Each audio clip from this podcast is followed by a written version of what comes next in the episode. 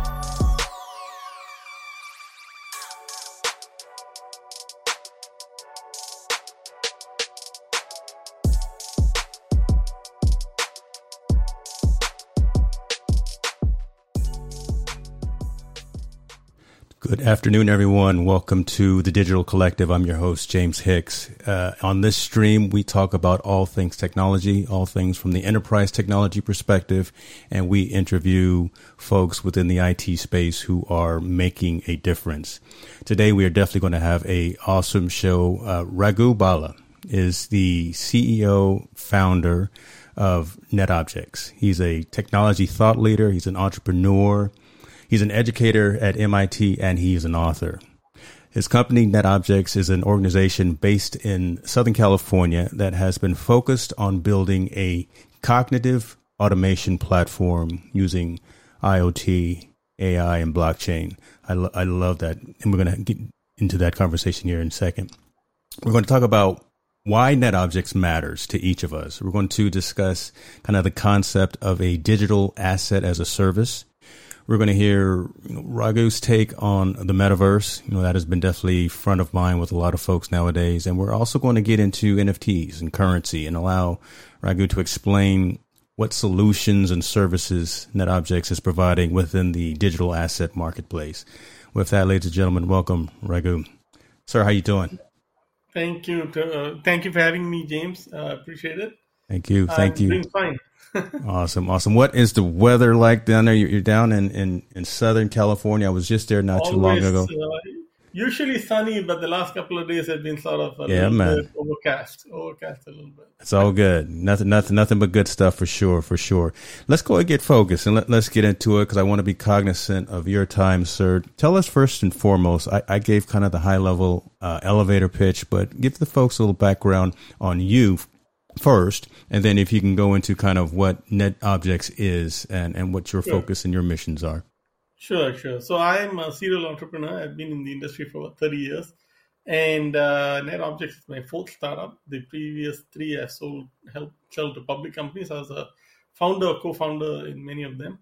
And uh, I started my career on the East Coast. I'm originally from Singapore. I came to the US to study and then started my career on the East Coast. And then uh, uh, my travels took me all over America, but you know, ultimately ended up in Seattle when one of the companies I, I started got sold, and then um, from there I uh, ended up at Yahoo for a little bit, and then as the CTO for Automotive.com, and uh, after that, I uh, started netObjex. In between, um, I've always had a, I've had an interest in teaching, and so when I was in the East Coast, I used to teach at uh, Columbia University.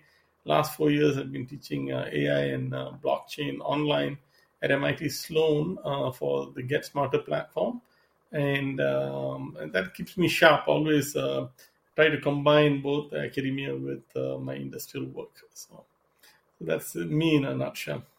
awesome. You you are definitely uh, not sitting around on your on your on your hands. You're definitely staying active and staying focused. So I, I like that, right? And and I think what I understand of what netObjex does, you know, powering the Internet of Things, kind of is is kind of the, is the statement that you have on, on your site.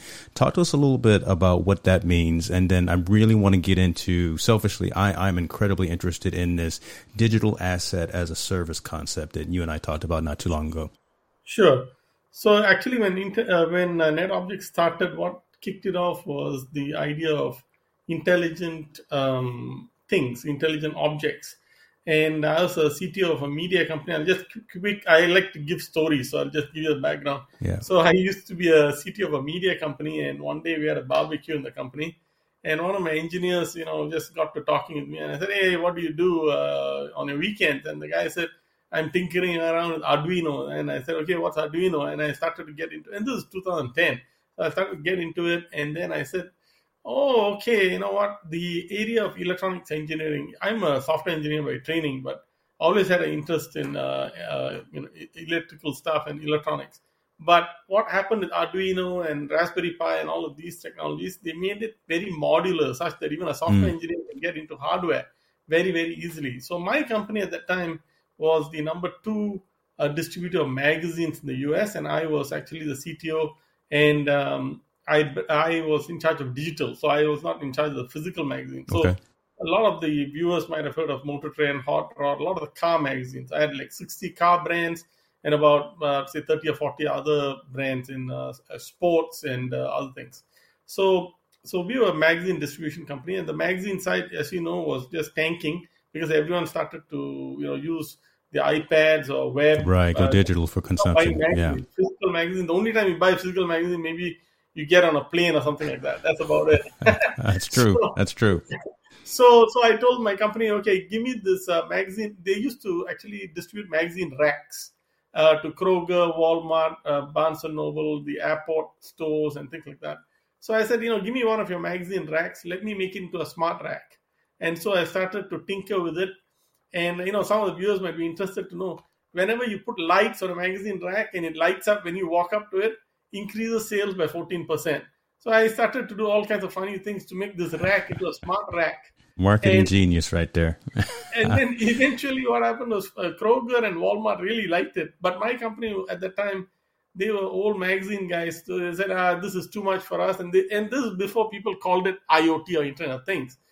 And then I said, you know what? Uh, I left the company later on. I said, let me, let me just take this idea and go with it. And a couple of guys followed me and we started netObjex and literally started in my garage. And i still have some of the hardware lying in my garage. i love it. All, all the good ones started in the garage right? You you apple you know hp you guys all started i think google no, google started literally on campus at stanford but uh, that's exactly. that's good stuff. Literally in the garage. So what happened was after we took this iot idea by itself i started to take this magazine rack idea and generalize it so that anything in the world can be instrumented. I can remotely control literally anything in the world uh, by using IoT. And uh, that sounds like uh, pretty pretty interesting, but also can be very dangerous stuff. so you know, actually, little, little Elon Musk, the robots are coming, kind of thing. But you know, but, that, but that's that's a good conversation. though. yeah, let's get into it. so I used to, you know, when I was at that media company, I used to uh, change signage on the magazine, sitting in my office in California, but the equipment might be somewhere in Wyoming or Utah, somewhere like that. Okay. It doesn't matter you could be anywhere and you could do things remotely. But using that germ of an idea, we started to build an object. But soon we realized we needed two other components to make it really intelligent. Uh, IoT, if you look at it from a human perspective, IoT is like your five senses God gave you as well as your limbs. But then there's no real brains behind it. So you definitely need AI. And then you need memory which mm. is blockchain. If you think okay. of it from the human context, thinking is AI, memory is blockchain, and your limbs and hands and arms and all those things and sensors are IoT. So when you combine those three, you are now very ready to take on the machine economy. So in the sort of uh, internet, uh, sorry, in the software arena, we have seen uh, the gig economy, like you know mm-hmm. companies like Upwork and and uh, you know uh, there's a few others, uh, Fiverr and so on. Yes. Then you saw the sort of sharing economy, Airbnb, Uber, and and so on.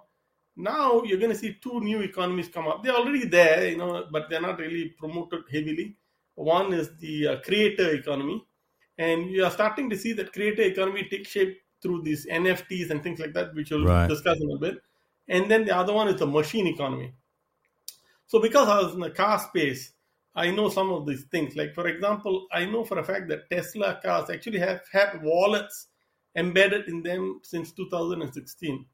And actually, uh, one of the persons on our board of advisors is the ex-CIO of Tesla.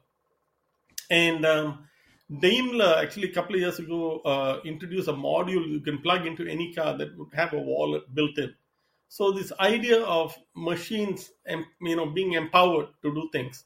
Uh, we actually demonstrated this at an event, a big IoT event in the Bay Area about in 2018, partnering with companies like Advantech and IOTA and so on, mm-hmm. where we showed a car could pay a parking meter through cryptocurrency and have a conversation. Uh, we'll first validate hey, are you really a car or a guy with a phone trying to scam the car? And then vice versa the car is trying to the parking meter is trying to say okay uh, uh, the car is asking the parking meter are you really a parking meter? And vice versa and uh, these objects could be registered in different blockchains uh, heterogeneous blockchain so those who are familiar in the blockchain space know about ethereum and so on which are like the first movers and so on but then there are others which are coming up very, very fast. There is Solana, there is Algorand, there's many, many other chains which are really taking off. Yeah. And so you have this concept of uh, authentication, making sure that you are who you claim to be. And then uh, you have a transaction to pay for parking or fast food or, uh, you know, tolls or whatnot. So when we talk about autonomous cars, we always talk about the mapping, the lidar detection, and things right, like that. Right. But then we we have to think about the next step. Okay, let's imagine there are a bunch of companies working on that. I'm going to assume that they're going to get it right because they seem to be on the right track. But then comes the sort of commercial model on top of that. What does the car do when, once it's autonomous? It will buy stuff for you. You'll send your car on a grocery run. That's interesting.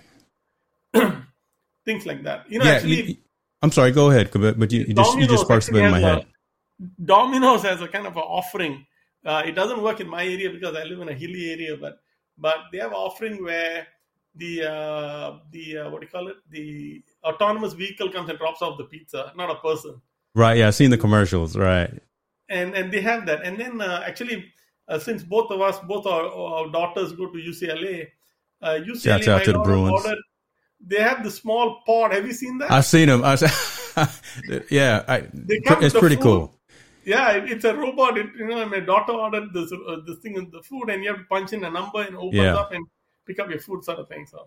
I see. So let, us let's unpack some of that because we, we went into a whole different lot of things, and, and my mind is scattered already. Uh, but let, us rewind back to you. You were talking about autonomous vehicles and the fact that these EVs you've already seen and demonstrated and utilized the functionality of where the cars themselves right, can bring and show. And I like the statement that you mentioned, commercial value. Yeah, we, we're talking about auto steer, we're talking about autopilot, we're talking about all these other things from a consumer perspective. But right. on, on the commercial side, where you can actually pull up at a toll booth, pull up at a parking meter, wherever, and have the car authenticate itself with the device and actually have right. a monetary transaction happen. Right. That's something that again I'm not sure a lot of us could look. I, I I, got a Model S sitting in the garage, so some you know I'm thinking about some of the things that are happening on on that side as well. But I was not even considering the car being smart enough to do some of those transactions for me. Right. I knew yeah, it was the safest thing on the road where it can it can make sure that I don't run into anything and, and it can steer and park and drive itself. But again, from a commercial perspective, actually being able to as I'm going through the to as I'm leaving here down eighty, going to your neck of the woods and, and I cross through the uh um the toll booth in San Francisco.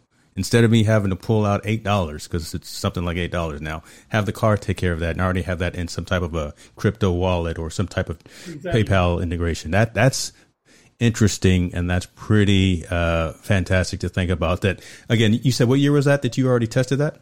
Uh, 2016 is when they put it in. Okay. Okay. But it's been dormant. All these wallets in cars have been dormant. They're not really being used. but I do know companies have started to experiment in the car business, actually, their cycle time is very slow. It takes about five years for them to put the technology in before it hits the market. So people have to do a lot of legwork way ahead of the manufacturing cycle. but but that at least uh, so what what coming back to topic of how we integrate IoT, AI, and blockchain. So in the uh, you know in in many many circles, it's called edge computing, right? IoT is at the edge, mm-hmm. it's the last mile and that last mile is where you collect data. You transact you you can emit data or you can collect data. And then that comes into the cloud. And in the cloud you do all the heavy lifting. And that's where ai comes in to figure out either some anomalies or it can look for patterns or it can look for you know various things in the data itself that you have collected. Blockchain comes in when you have transactions. A lot of people talk about crypto and they, they, they confuse crypto with blockchain. So crypto is definitely an important part of blockchain, but not the only part of blockchain, mm. right? So blockchain can be a system of record. A lot of times we are using blockchain in supply chain so- solutions for a provenance to figure out what is the provenance of products. Where did this come from? I'll give you a quick example. Like we have six billion dollars worth of diamonds on the netObjex platform, and about a million diamonds uh, eight of the top 10 manufacturers and we are selling these diamonds through eBay. Now, what happens is you want to know is this diamond lab grown or is it a mined diamond, like a natural diamond? Okay, okay. Is it what are the four uh, C's color, carat, clarity, and cut? Right. And then uh, you want to know uh, has this diamond been pre owned or is it new? So for those who are listening, mm. I got shocked when I first got into this business because we had to do a joint venture as a company to bring these diamonds onto our platform. And I found out that 40% of all diamonds sold in, sold in retail in America are used. Sold as new, but used. Really? Uh, Man, don't tell my wife that. I mean, well, no. I tell you, that is astounding because there is no way to, to, to figure out where it came from. Yeah, but so okay. what we've done with the blockchain is to use it for provenance to figure out where it came from, and then figure out whether the the ownership history as well, where okay. this diamond beam prior to this, and every diamond has got a laser inscription inside it. So there is the laser inscription that ties it to a blockchain record, and then the blockchain record has the GIA certificate with the four C's mm. mm-hmm. and all of those, and then we we put in there like James owns this diamond or something yeah. like that if you happen to sell it, then the second owner and so on and so forth, all that gets maintained, and that requires partnership with the retail chains and you know manufacturers and and so on, and distributors like eBay and others. So that's amazing. That's amazing. And and talk to us about you know where netObjex fits into gathering all all of this data, and then you know I guess at the end, end of the day, what is being done with that data? I mean, obviously, as we've talked about, we've used the word, and you've used the word commercialization uh, of these types of uh, bits of information. There's there's value in having that that deep level of information and and being able to disseminate that and being able to use that for whatever vertical, whatever industry that you're in.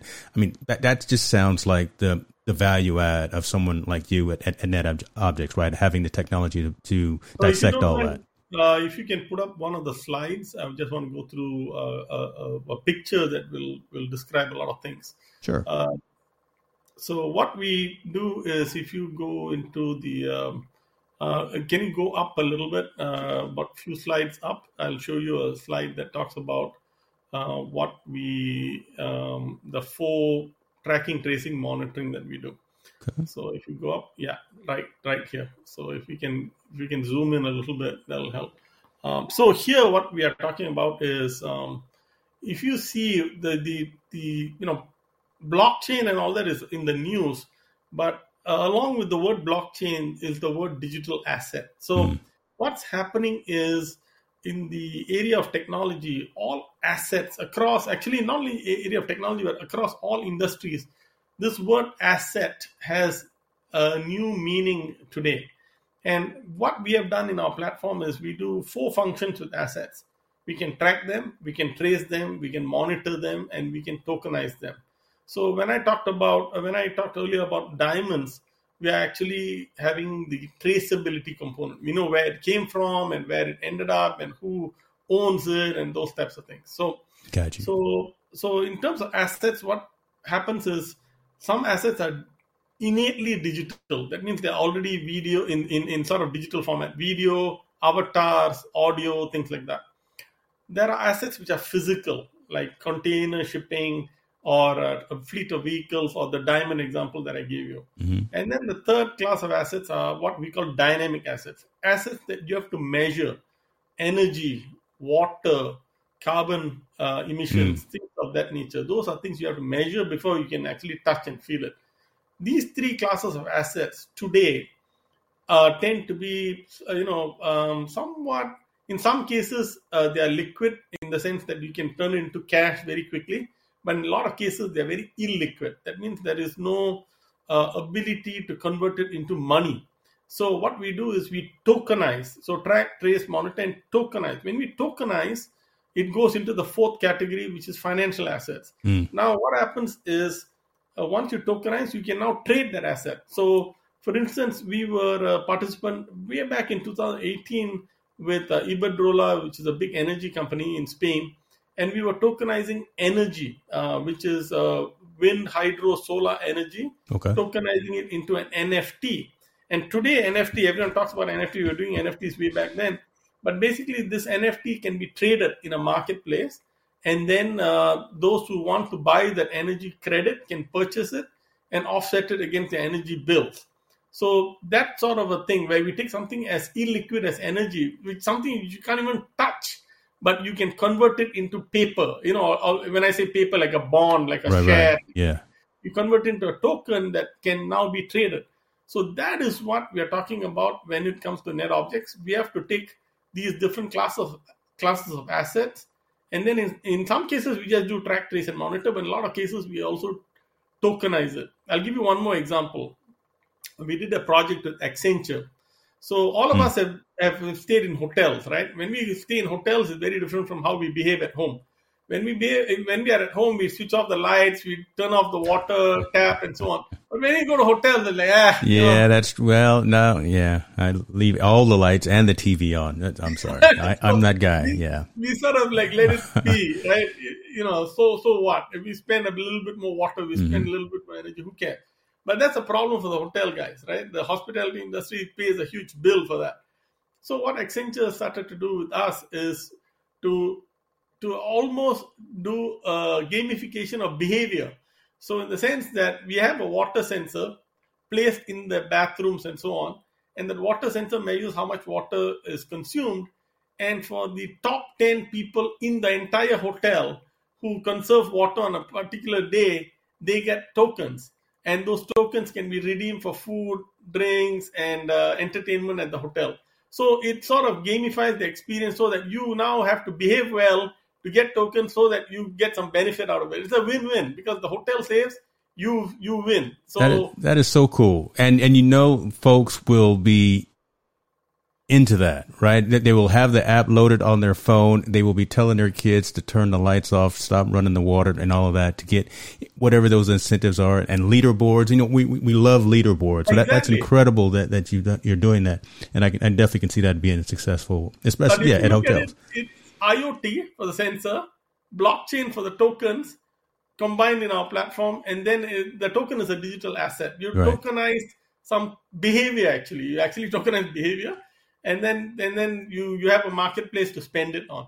So it's kind of cool. These are types of things you can do with our platform. Kind of yeah. interesting stuff. That's interesting, and and that actually helps to I guess identify and helps to define what these these concepts are, right? When we say AI, when we talk about artificial intelligence, when we talk about machine learning, right? A lot of times those are large concepts, but when but when you put them kind of into everyday practice, again, talking about staying at a hotel and this is what you can get if you do X, Y, and Z.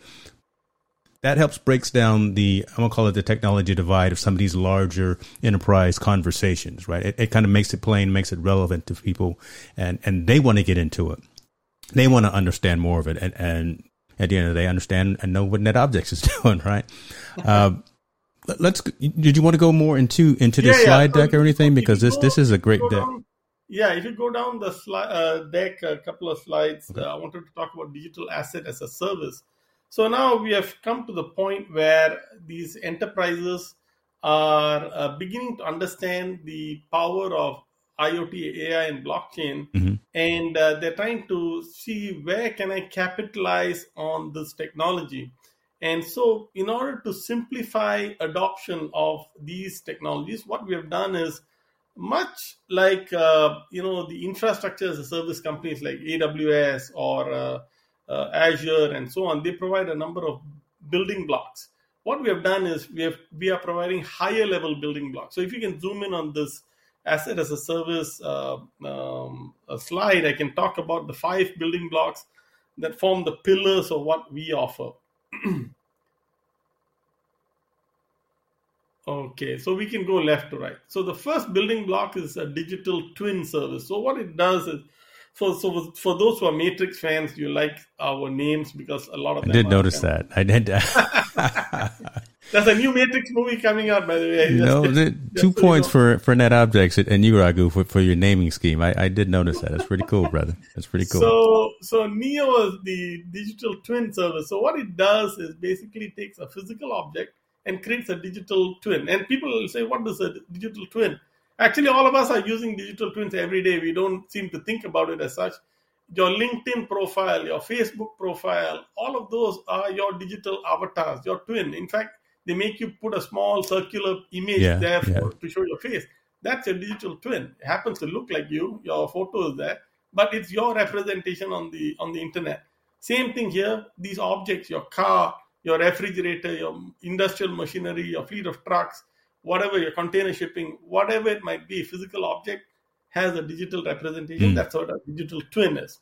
Okay, next thing is I'll just jump to the yellow one, which is uh, uh, the green one, which is authentify. So a lot of times when you have the digital objects, we have to make sure that these objects are uh, authentic. You know, mm. they're not fake, they're not counterfeit, they're not used, things like that. So in the diamond example, I told you a little bit about that provenance and things like that. So that will happen to fall under this authentication where we we authentication or uh, we call it authentify but basically what it does is it tracks the provenance of items. Next is tokenization the yellow one the, the yellow one in the middle tokenization. So what we do is once we have the digital asset in our platform we authenticate it. Next thing we tokenize it to figure out okay let's convert it into nft or regular token and things like that. And uh, once it's tokenized actually what we do is we unlock the liquidity in that particular asset. Mm. Okay. Uh, because until then, it's a very illiquid asset. Now it's very liquid. You can do various things with it. So I give you the example of diamonds, or give you an example of energy and things like that. So it become very liquid. And along with the uh, tokenization comes the need for a marketplace. So we have a market. The Trinity has got a marketplace technology where we do the matching between buyers and sellers and, and transacting between them and things like that. Next comes Artemis, which is a kind of a storefront. Um, uh, so, for example, if you tokenize an asset and you want to sell it as an NFT, you have to need a storefront. So, think of it as Shopify for NFTs. Okay. You create your storefront, okay. or you can create a marketplace. Either one. Storefront is when you do a first time sale. Marketplace is when you do secondary sales. So for example, we are talking to a major sports league. I won't mention names, but major sports league, and what they want to do is uh, some of their merchandise. It could be a signed ball of some sort or a jersey of a team and things like that. That would be placed in the storefront. Now, uh, the the once it's purchased, the NFT is purchased for that particular asset. We may even ship the asset to your home along with the digital representation of it. Now, what happens is you can trade that NFT if you want to, um, and uh, with other people, and that might be in a marketplace. Uh, another example is uh, we've got a big car auction company that we are speaking with, and that car auction company basically auctions off exotic cars, classic cars, and so on. And what they want to do is to create these playing cards. These playing cards, are just like you know your Topps uh, basket, uh, baseball Right, cards. right. You want to create play, digital playing cards, so you can swap those playing cards with other people. And you know you might end up in your stack of twenty cards. You might get a Lambo, which is very rare, or something like that. Or it might be a, just a plain old car, but tomorrow Jay Leno's garage buys it or something like that. Now that car He will move the market, won't he? Yeah. Uh, yeah, or or a uh, or a basketball player uh, uh, starts to buy that car, something like that. Boom, you know that price might go up. So you never know. So you have the digital playing cards, and those can be traded and things like that. And the last one off to the right, if you scroll off to the right, uh, is um, the last product called TrueDocs, and what it does is what we call parametric contracts. So in many of these digital assets, you're dealing with contracts, and um, these contracts can be for various things. Uh, we have dealt with contracts in media, for example, like musicians always complain that they're not getting their fair share of revenues. So how do you ensure that?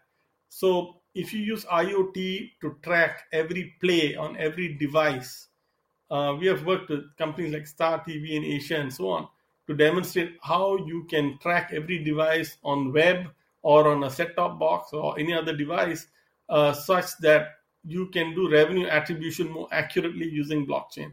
So Gotcha. every time, and, and the artists themselves can also track that to say that, okay, you know what, I know that my song was played, you know, one million and one times exactly in this month, and I'm owed so much. hmm Okay. Because the problem is we don't collect data properly, and so a lot of things fall by the wayside, and every, someone is unhappy. And so, with this uh, with this platform, we have got um, sort of I would say all of the complements, all of the pieces, building blocks that one can build a digital asset business with. so that's what we offer. Awesome. And the, the platform in and of itself is up and running. It's functional today, correct? Yes. From a from an access perspective, you work directly with companies and organizations, or you know, where where does the end consumer come come into this? Are, are we just cons- Yeah. actually doing the consumption of the the the assets, or can can we actually can I actually integrate into your platform as a as a solo person? So basically, it's B two B to C. So we deal with uh, Okay. uh, businesses, and those businesses happen to have consumers usually. And so it's B two B to C, and we go through two models of sales. One is uh, direct to enterprises. The second one is through partners like you know NTT Data or Accenture or Frost Digital or a number of different systems integrators integrate with us so that we can uh, you know we can serve their customers and and they play an important role of trying to engage with customers and you know we focus on technology we focus on the customer engagement part of it Right, right. That's that's amazing stuff. I, I wanted to ask you another question, and I wanted to go into the metaverse. Right, we, hmm. we we we've talked about that a little bit, and it's become more and more part of the normal dialogue based off of what Zuckerberg and, and Facebook have done over the last week or so. Right, but talk to us a little bit about, I guess, your thoughts, your impressions, your feelings about what the metaverse is, and kind of give us a take on where you see netObjex kind of integrating into into that environment. so i think of the metaverse as a uh, the second coming of the web if you look at the web Wow. as a two dimensional um, two dimensional ui metaverse is a three dimensional ui so it's web 3d what we have today is web 2d So if you put that yourself in that context, now there's going to be a land grab, literally a land grab for Web 3D, and uh, there are a number of different platforms vying for that position. Of course, the infrastructure building blocks are still being sorted out, and and uh, Facebook is making a play for it. But I do see a day where you could, uh, you know, a number of other businesses will get online. I'll, I'll give you an example. So, you know, a lot of artists are conducting, uh, are doing concerts. hmm And in fact, I read an article where uh, one- uh, I, I forget the name of the artist, but they had 40,000 people show up at this concert online in the metaverse. And, and they have uh, avatar uh, uh, singing the song and, and dancing and whatnot. And people like you and me, we have our digital twin walking into the arena, buying a ticket and watching the show. So you know, I know it might you're, seem like you're you're, you're blowing the mind right here. All right, but but I can see it happening, and and uh, I, I, understand it from a reality perspective, but I, I, don't know if I'm ready, and I should be. But yeah, please continue because I, I am intrigued. So, this is good stuff. So Mark Zuckerberg, what he's trying to do is to embellish or enhance their experience. Yeah. By saying that right now, if you go to like those who are familiar with the metaverse already, uh, they'll go to sites like. Uh, Sandbox or uh, Decentraland. So Decentraland, if you go there, you can create your own avatar, and um, and you can actually start walking. And all you need is a laptop, and you can start using the mouse and start walking into different spaces. And in fact, um, you know, netObjex is starting to build its own uh, HQ on um, on Decentraland. I don't know if we can bring the clip just to give a, uh, the users. Yeah, this is a video clip of what we are building, and uh, we're calling it Future Space. It's a kind of a funky building and uh, it's on a plot of land. And actually it'll be surrounded by other buildings and so on but we just uh, intently focusing on this. But um, and this building actually you can walk through it and you can teleport yourself to any floor and and so on. So you'll see that in a second. And so here are different pods where you can uh, showcase uh, screens or various digital assets and so on. You can talk to other people who are in the building and um, you can also you'll see the teleportation happen in a second here. Um, but these are 3d spaces that one can literally walk into. So the number of art galleries for example sotheby's has got a mm. entire uh, sort of like a, a auction space uh, in uh, decentraland. And so uh, what uh, what um, uh, mark zuckerberg is doing they have something called horizon worlds so that's their version of the 3D world. There is uh, Decentraland, there's Atoms, there is uh, Sandbox, there are a number of these worlds. Right. Uh, and so what we are doing is we are using our um, our building here, and we actually bought this building. If you can believe this, we had to build the building, but we bought the plot of land, and it's not inexpensive. Let me tell you, and, and people were calling me crazy when I bought this land on on uh, not physical land. I mean, just a yeah. You bought virtual land of, and you paid a good penny for it. I'm sure, right? Uh, yeah, it was tens of thousands of dollars. But then, it, thank God for Mark. Uh, he he made the announcement and it's, it's, it's quadrupled in value. So. But, but, and you and you look like a genius, in. right? Again, you you were so far ahead of it. Now you look like a genius. but but this is the world we live in, where we are starting to explore these 3D worlds and the the 2D web is sort of like you know outgrown its not you know it'll still remain. I'm not saying it'll just completely give way, but but there are certain uh, things like I'll tell you one industry that might uh, get very disrupted is the trade show industry. So you know, imagine going mm. to some you know Vegas and walking through four days of trade show. Your legs are aching. You know, of course, there's some fun at the end. You know, like you know, in the evenings you can go and have uh, you know happy hour and go yes. to some events and so on. All that is fun. But if you like, let's say you can't make it and you want to walk the floor of CES, which I, will be in, I will be there in January. So don't take my CES away from me because I'm. but I could I could see a metaverse version of CES for those who can't make it. Wow. I could, I could see that. You could walk the floor. You can even. Uh, you know, potentially, I, we see linkages between the physical world and the metaverse world um, I could see that happening. That's that's uh, that's very cool. And question here from from Kevin Cox. Um, and this is a good question. How do you consume this? Is something like Oculus with a VR headset, or you know, how do you actually engage yeah. with with these types of environments? Yeah, so that's a good question. Actually, what the current uh, metaverses that are out there, you don't have anything. I mean, you just uh, use your mouse to talk to people. Talk in the sense that there's no sound or anything like that. Mm. You just chat you you show up you you go next to someone and you know kind of ping them and then they'll talk to you. Mm. but then uh, what mark zuckerberg is talking about with meta and this whole concept of facebook is creating a space. You know facebook right now is just people liking and uh, and following and whatnot. But imagine facebook becomes a kind of a three-dimensional space where you can go and meet someone. You can literally go and meet someone uh, things like that. So uh, and they are thinking that you can use an Oculus headset to sort of like uh, um, you know navigate the space a little bit better than what just using a mouse or something like that. So so that will be a bit more immersive in it, as an experience.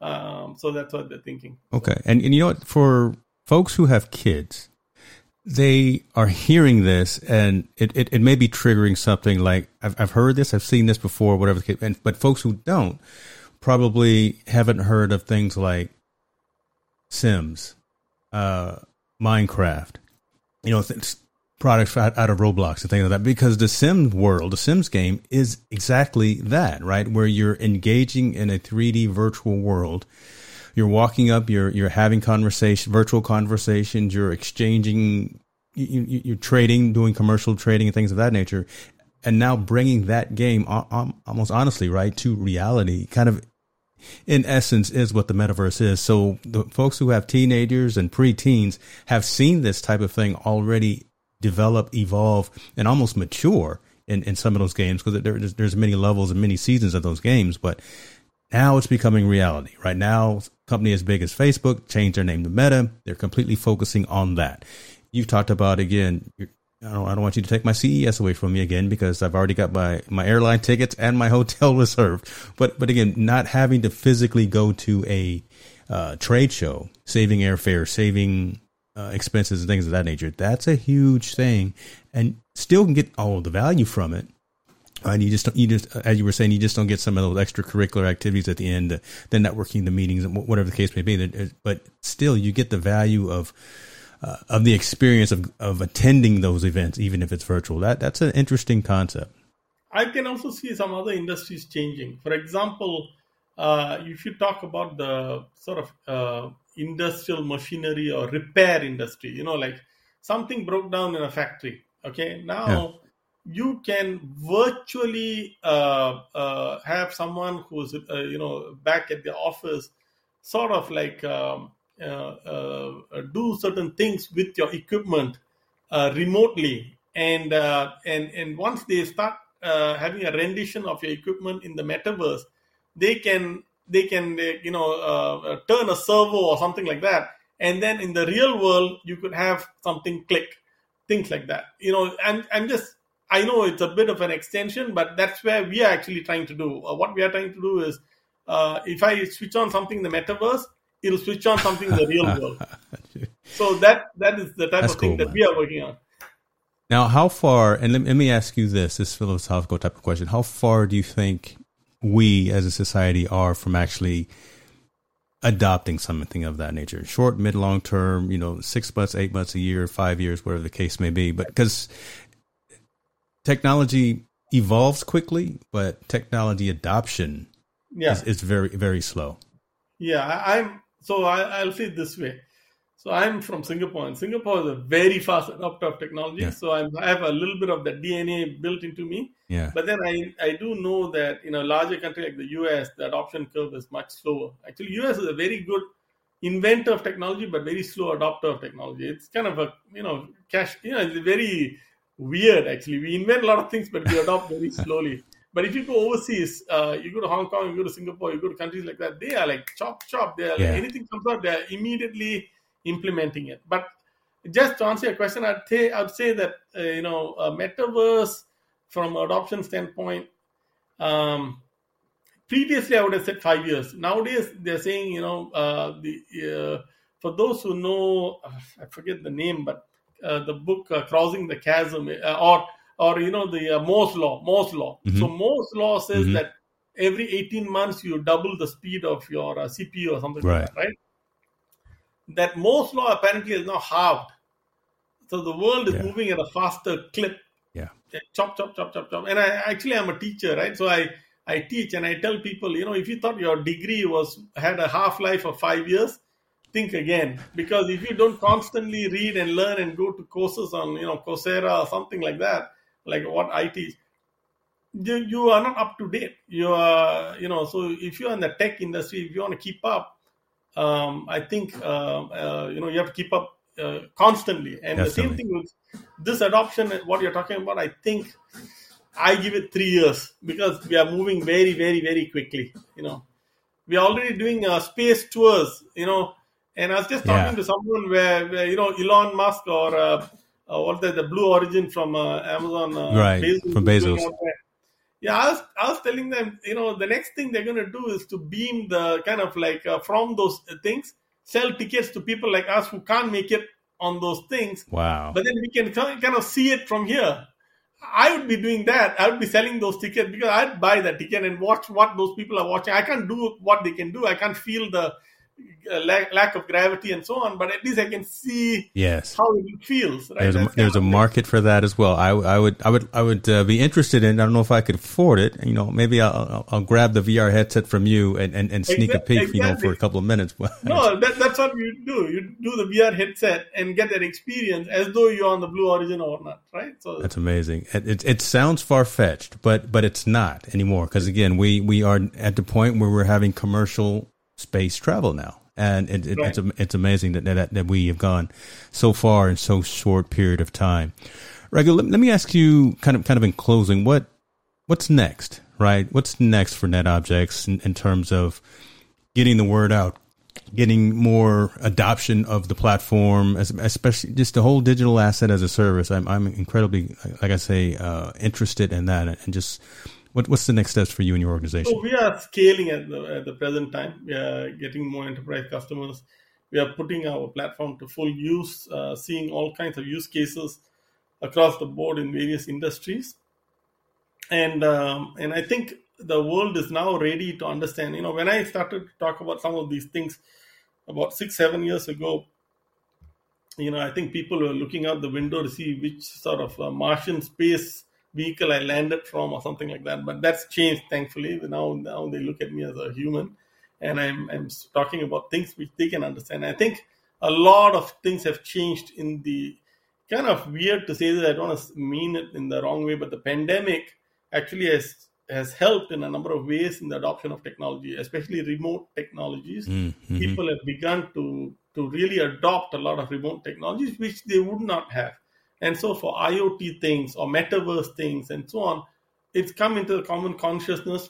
Prime, you know, not fully due to pandemic, but I'm saying a certain portion of it is kind of true.